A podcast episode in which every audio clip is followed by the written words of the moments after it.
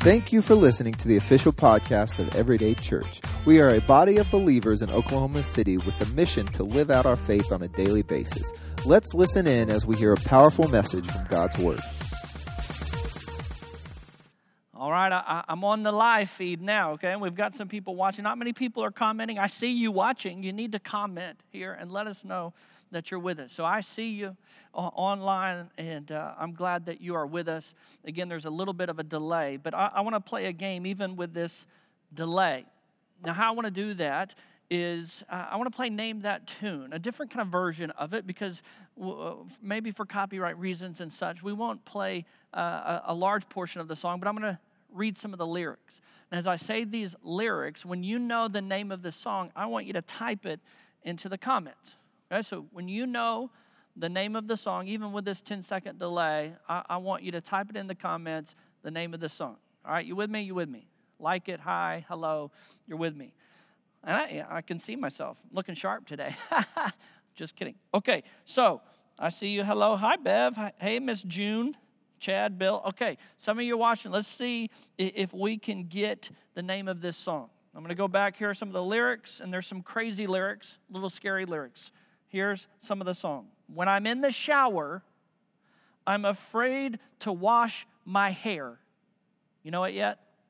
When I'm in the shower, I'm afraid to wash my hair because I might open my eyes and find someone standing there. You got the song yet? Anyone? Anyone? Not seeing. All right? People say I'm crazy, just a little touch, but maybe showers remind me of psycho too much. Anyone know the name of this? This is an old school song. Let's see. I don't, I am not seeing anyone know it yet.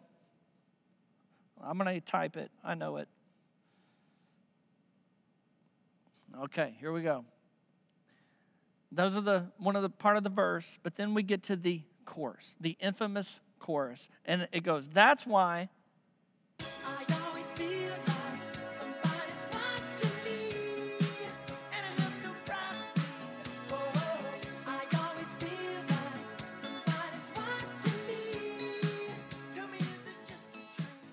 All right, that's awesome. Okay, so we're uh, in, in, this live stream world right now. There's only three people, or four people in, in the gym, the room, and Nick is in the very back, like way back in the corner. He's got headphones on and he was singing the song, so I knew when it was playing. It was awesome. Now, I will tell you, Michael Jackson sounded a whole lot better than Nick did on the chorus, but I give him credit. He was busting it out in the back okay? But that was Michael Jackson singing the chorus, but that was this uh, artist named Rockwell. I couldn't tell you another song that Rockwell did, but it's kind of this creepy song. Somebody's watching me. That's why I feel like someone is watching me. That's a very, very creepy thought, but there's a lot of truth to that sentiment because you felt that before right? You, you have probably uttered the name of some product, and then all of a sudden you get 20 emails about it. You might even get a mailer about this product that you just mentioned. You're like, who in the world is watching me? Who's listening to my conversations, right? We've kind of felt that before. But even more so, listen to this people that don't believe in Jesus are always watchful of those that claim to believe in Jesus people that don't know Jesus are, are wanting to see if this thing's real. For those that claim Christ, they're going to put eyes on you and say, Is this thing real? Is there really a difference to Jesus? Is there something unique about you? Is there something that stands apart about who I am? And you know what? It's okay they're watching because maybe their curiosity will lead to life. You've heard the old saying, curiosity killed the cat. Well, curiosity can be a good thing. Uh, Moses was curious about a burning bush, went and checked it out, and he met God there. Okay, we have some people that are going to be watching us, those who claim Christ, and they're going to say, I'm curious to how you're living. What is this Jesus thing about? And maybe they meet God through you. And so as we wrap up this series in Colossians, we're going to see Paul echo this truth or speak this truth that believers are being watched. And we're in the last chapter of Colossians, Colossians chapter 4. If you have a Bible with you, uh, I would love for you to find it. Hopefully, at home, you've got one. Colossians chapter 4. We're going to focus today on, on the very last challenge that Paul and Timothy give before the final greetings to the end of the chapter. Okay, so we're going to focus on just a couple verses, but I want to read those. Uh, Colossians chapter 4, verses 5 and 6 says, Live wisely among those who are not believers and make the most of every opportunity. Let your conversation be gracious and attractive so that you will have the right response for everyone. Okay, Paul and Timothy, we, have talked about this before. They wrote Colossians, they're writing to a church they never met. Uh, Paul is the, the primary writer, okay? Timothy helps him and is with him, but Paul is the primary writer, and, and he tells these believers and encourages them, it really kind of the last challenge that he gives to know that their faith is public and it's on display for all to see. Now, there's some specific qualities or characteristics that he talks about and how to live out their faith publicly that I want us to really hone in today. As he encourages them, he's encouraging us. As he challenges them, he's challenging us. And the first thing that I see that he says is walk wisely. He tells them, okay, you got to walk wisely. That's straight from verse 5.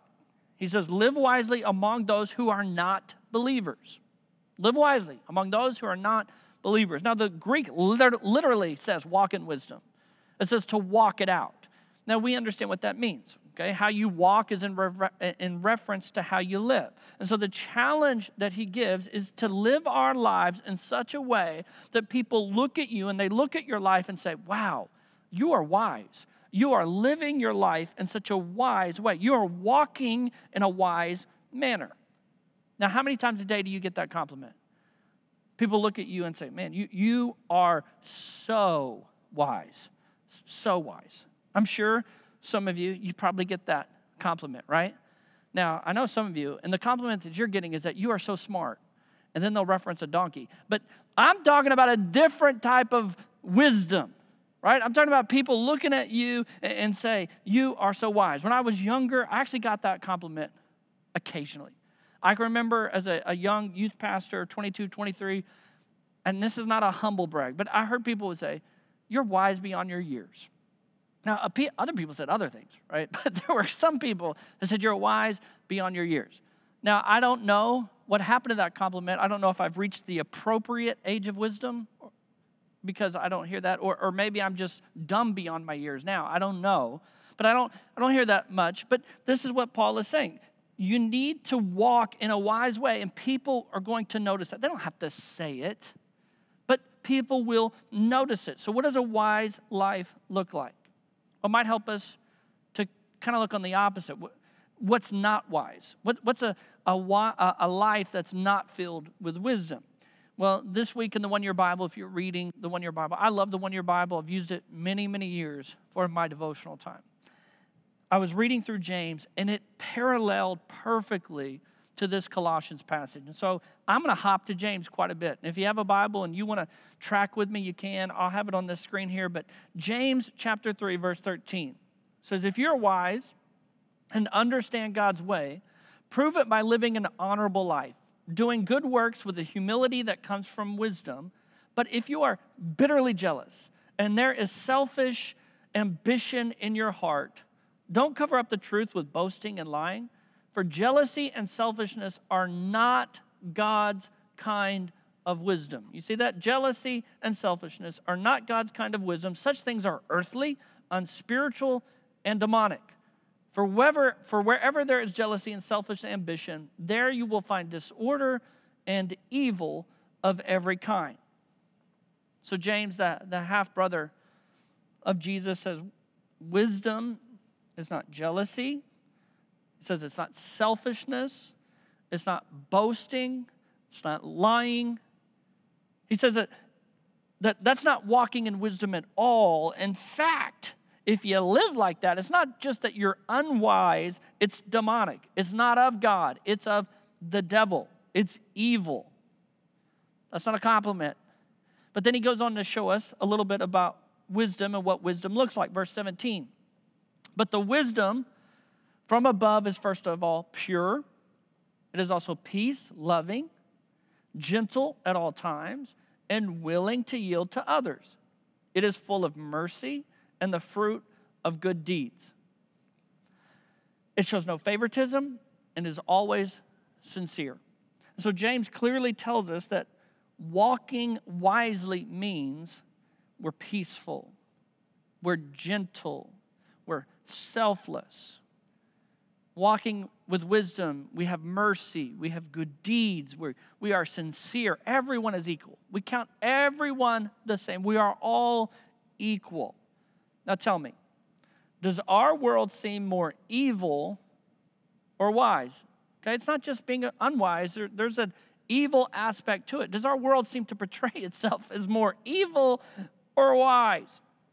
I think we could all agree, primarily right now, it seems that we see a little bit more of the evil side, okay, not the wise side.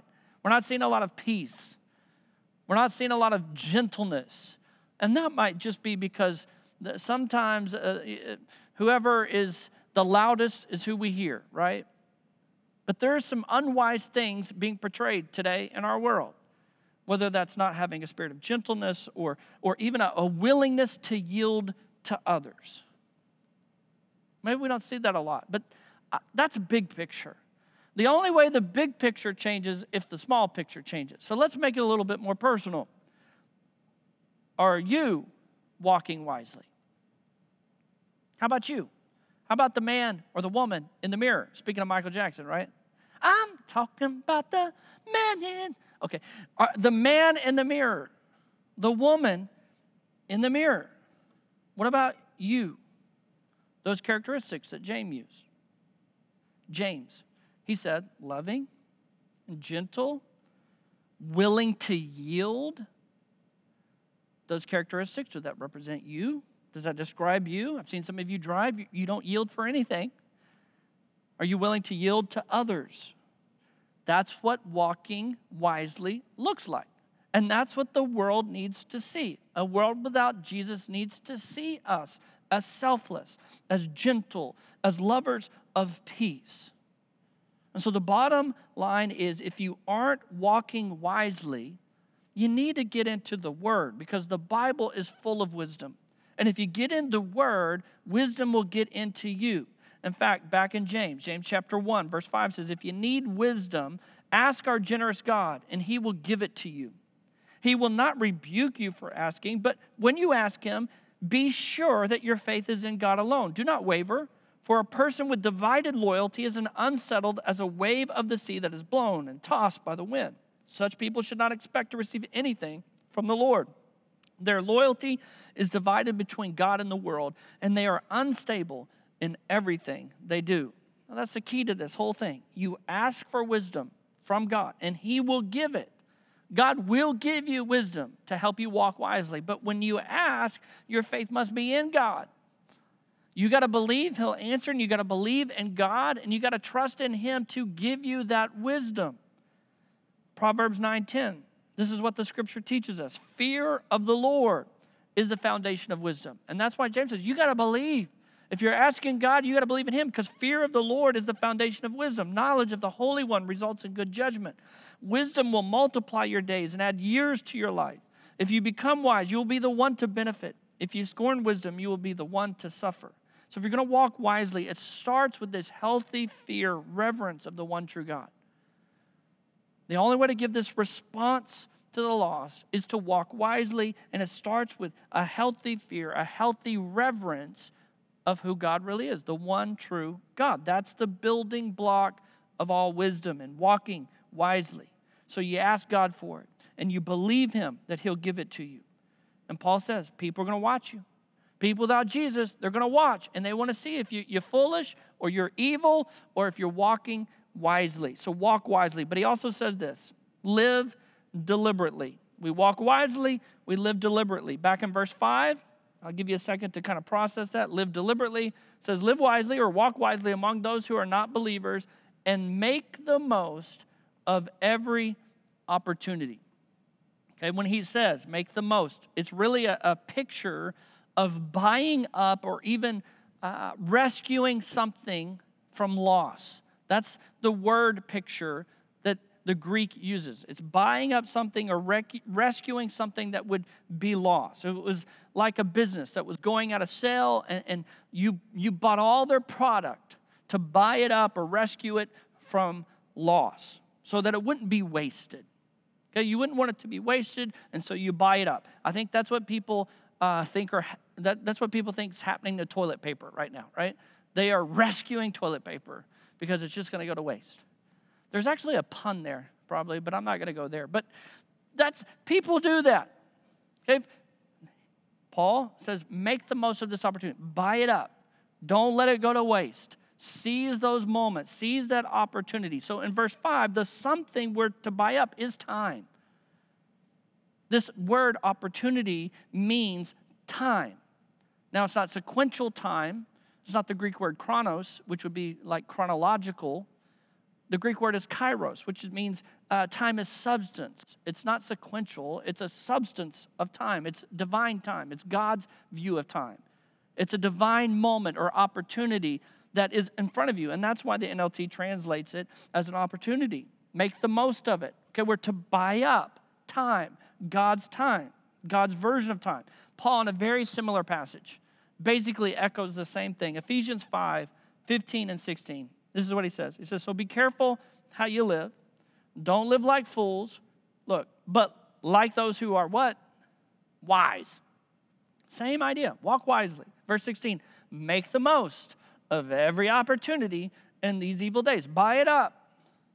Use these divine moments, these opportunities for the glory of God. Take advantage of every opportunity. Don't let it go to waste. And so we see this pattern again and again. Live in a wise way, make the most of your divine opportunities, live with purpose, live deliberately, be intentional with the moments God gives you. And that's our challenge. Capture them. Capture those moments that are before you, especially those moments when you're around people that don't believe because they're watching you. Don't let it go to waste. Buy it up, use it for the kingdom. There are eyes on you that people that don't know the Lord. Don't let that go to waste. Redeem the time for good, rescue it for good. Live deliberately with a purpose. Guess what? James helps us understand this too. James chapter 2, verse 21. Don't you remember that our ancestor Abraham was shown to be right with God by his actions when he offered his son Isaac on the altar? You see, his faith and his actions worked together. His actions made his faith complete. And so it happened just as the scriptures say Abraham believed God and counted him as righteous because of his faith. He was even called the friend of God. So you see, we're shown to be right with God by what we do, not by faith alone. Rahab, the prostitute, is another example. She was shown to be right with God by her actions when she hid those messengers and sent them safely away by a different road. Just as the body is dead without breath, so also faith is dead without good works. Okay, because of our faith, we're active. We don't sit back and wait. But instead, because of our faith, we live in a deliberate fashion. We're intentional, we're purposeful with our lives. We don't let times go to waste, we buy them up. We use them for God's glory, especially around those who don't believe. You ever been to the beach and picked up some sand? And doesn't stay in your hand long, right? It's gonna eke out, ooze out, fall down to the ground. It's just gonna spill out as you scoop up the sand. Now, there's some beautiful white sandy beaches that that's kind of fun to do, right? But as a believer, we need to be sensitive enough and live deliberately enough that we find those God opportunity moments in those grains of sand and we pick them out and we don't let them go to waste. We hold on to them and use them for the kingdom of God, for God's glory, that we become the hands and feet of Jesus. To do that, we got to buy it up. We got to make the most of it. We got to seize those grains of sand that have our name on it, and God has called us to live. So we walk wisely, we live deliberately, and then the last thing that he really highlights to them is we need to speak graciously. Speak graciously. Verse 6. This is back in Colossians chapter 4, verse 6 says, Let your conversation be gracious and attractive so that you will have the right response for everyone. Again, the context is what? Around people that don't know the Lord. There's watching eyes. eyes that don't believe in Jesus. And Paul is encouraging these believers hey, speak, talk, conversate in such a way that your words are winsome, they're well chosen. Use the tongue for God's glory in a way that would be attractive, that would be full of grace. James speaks to this as well. I love it. James chapter 3, verse 3. We can make a large horse go wherever we, wherever we want by means of a small bit in its mouth. And a small rudder makes a huge ship turn wherever the pilot chooses to go. Even though the winds are strong, in the same way, the tongue is a small thing that makes grand speeches, but a tiny spark can set a great forest on fire. And among all the parts of the body, the tongue is a flame of fire. It is a whole world of wickedness, corrupting your entire body. It can set your whole life on fire, for it is set on fire by hell itself. People can tame all kinds of animals, birds, reptiles, and fish, but no one can tame the tongue. It is restless and evil, full of deadly poison. Whew. Sometimes it praises our Lord and Father, and sometimes it curses those who have been made in the image of God. And so blessing and cursing come pouring out of the same mouth. Surely, my brothers and sisters, this is not right. Does a spring of water bubble out with both fresh water and bitter water? Does a fig tree produce olives or a grapevine produce figs? No. And you can't draw fresh water from a salty spring. The tongue is a powerful thing, and we're not going to tame it outside of God taming it for us. But He has the power to do so. You've heard the quote before the pen is mightier than the sword. There's a proverb, Proverbs 12 18, that says this, and, and maybe this was kind of spurred on that quote. But Proverbs 12 18 says, There is one whose rash words are like sword thrust, but the tongue of the wise brings healing. Okay, your tongue can either build a garden or it can build a grave. Your words are powerful. What you say can be of great help and health or hurt and destruction.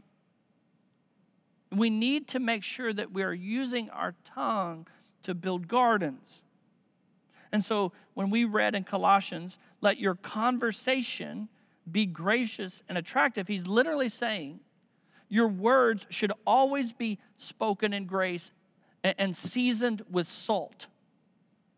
It's just an interesting way because when we think of salty speech, if I told you, and I just said, hey, you know what Paul encourages us to do? He, says, have salty speech. You know what I think you would probably do? You're like, salty speech. You'd think of a sailor, right? Like, I don't know if that sounds like a godly thing to do, is have salty speech. But the purpose of salt is not just to preserve, it's to bring out the best in a particular food. Salt enhances flavor. And Paul is saying our speech should be gracious, should bring out the best. It should bring out the best of us and the best of Jesus. All right. I don't know where we lost them, but we're still on YouTube, which is great, and we'll post the YouTube on, uh, on our Facebook page. We, we were on Speak Graciously, and, we were talking about how James says the tongue is powerful and, how important it is to tame the tongue, and that uh, we, we're talking about how powerful it is. You can build a garden or you can build a grave. But Paul is literally saying for us to, to have it seasoned with salt and always full of grace. And the idea is to bring out the best, to enhance our speech. And what it really is enhancing is Jesus, that we are to point people to Jesus with how we conversate, how we talk, what we say, what we share. And that would allow us to have the right response. Because again, we always have people watching us. There are people that don't believe, that are watching you because you have declared you believe. And so they want to see are you walking with wisdom? Are you living deliberately? And how is your mouth? How you speak, what you say. I want to read another proverb. And Proverbs are full of wisdom, okay? And Proverbs 15, 2 says this it says, The tongue of the wise makes knowledge appealing. Again, tongue, wise, makes knowledge appealing, but the mouth of a fool belches out foolishness. Now that begs the question Is your speech more attractive or is it more like a belch? Is it more like a burp?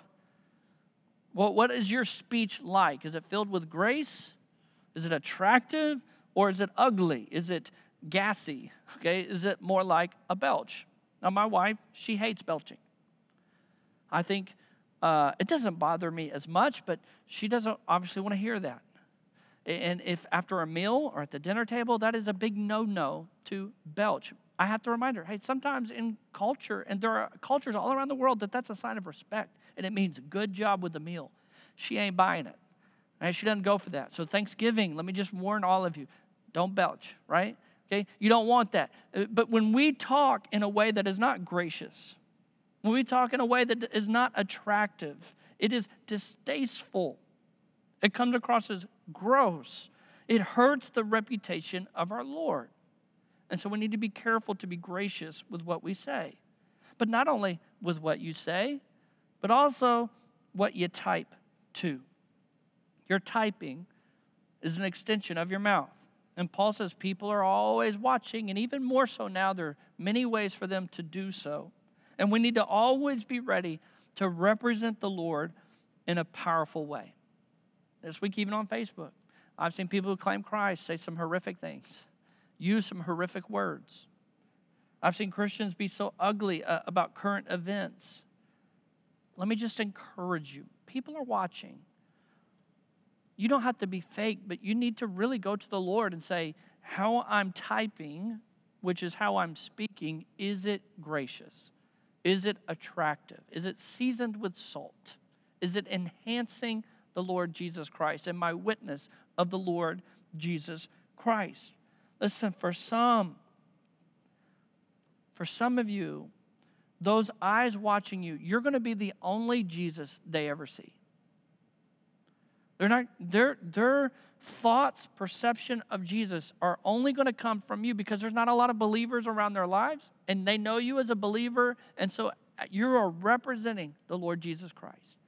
Now, are we perfect? No, we're not perfect, but we need to think twice before we post. We need to think twice before we speak. And if we make a mistake, those watchful eyes can see us repent and say, you know what, my bad. We can confess. We can say, I'm sorry. And we can be humble. And that's okay too. God opposes the proud, but gives grace to the humble. We don't have to be perfect, but we need to be understanding of the situation. And that is, people are watching. And we need to live our lives in such a way to know that we are entering into these conversations with people by how we walk, how we live, how we talk. But for some of you, I want to encourage you today. You've already begun the conversation and you didn't know it. The conversation has been ongoing for a while now. You just weren't aware because they've been watching you. They're looking into your life. They look how, at how you treat your kids, how you treat your spouse, how you handle your job with integrity, the character in which you walk and live your life. It's time to be deliberate. It's time to walk with wisdom. It, it's time to speak with grace. It's time to represent the Lord Jesus Christ well. It's good that people are watching. When I know people are watching, and just even by nature being a pastor, there is an accountability to my life that I feel. And you need to feel that. This walk with Christ, this journey with Him, is a glorious journey.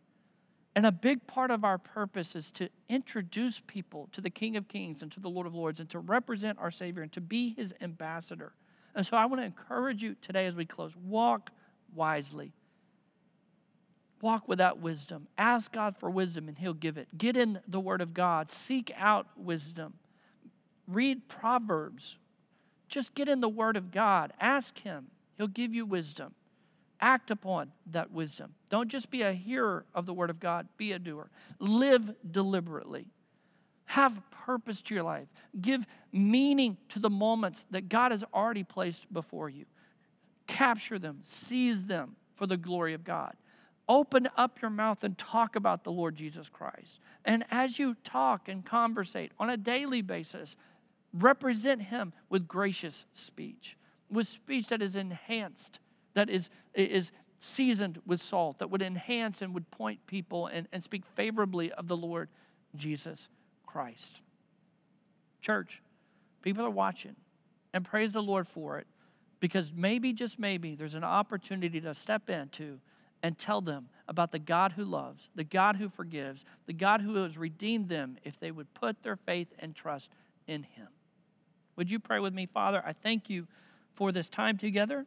And I pray for us that are believers that we would take this seriously, we would take these words seriously, and, we would uh, walk wisely, live deliberately, and, speak graciously. Father, help us to represent you well, to be your ambassadors, to be clothed with Christ, and, to walk in a manner worthy of the calling we have received. Father, thank you so much that we're able to gather this way.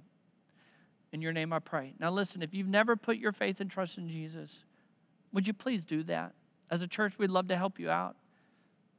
Really, it's you asking God to come into your life and saying, God, I believe in you. I do believe. Right now, I believe. I don't understand it all, but I believe. And I'm asking you to forgive me of my sins. You got to admit that you messed up. And we all have. But if you, you don't admit, then you're not saying you need a Savior, that you've even screwed up before, but we have. And so you admit that and you say, God, I believe, but I admit, I know I've messed up. And so would you please come in and forgive me? And He will. Just ask Him, come in and forgive me of my sins. Say, I believe in Jesus. Jesus died for me, rose again. He's the Son of God.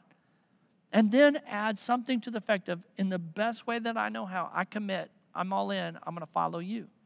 And if you prayed that even right now, would you go to our website, everyday.church, click on that connect tab, and, and uh, let us know that you made that decision. Or you can message us on Facebook or comment on YouTube, a way to get a hold of you. We would love to help you be all that you can be in Jesus. If you're one of our members and regular attenders, thank you for being with us. Again, next week we're going to be online only, so we'll have no student ministry this week uh, or next. Um, and, and, so we'll be online only just for a couple weeks here, and we'll kind of reevaluate what's happening uh, in our area and, and, specifically with our faith family. We're praying for you. Keep praying for your faith family. If you are, are going to give today, and we welcome you to do that, and I got a great uh, update on the giving, but let me tell you how to. Go to our website, everyday.church, just give online. Easy uh, way to do that. You can do a one time gift or you can set up a recurring gift. Again, go to everyday.church. You can see the give tab Click on that. It'll be an easy way to give and worship the Lord today. As a church, we're blessing eight specifically specific families that we have partnered with the Y. The YMCA has helped us with some families that are in need for this Thanksgiving. And because of the coronavirus and all the things going on, we have just blessed them with a $100 gift card. These families, each family, to help them with Thanksgiving. And so, church, thank you for your faithful giving. Thankful for this opportunity to step in to help eight specific families. And we asked the Y, we partnered with them. Who would most need this? Who could we really love on and bless? And so we partnered with them. We're able to step into a, some eight specific situations and help some families this Thanksgiving. I hope you have a great Thanksgiving. I hope you have a wonderful time. Thank you for joining us today, and we'll see you next week. God bless. This is Pastor John. Thank you so much for listening to the Everyday Church podcast.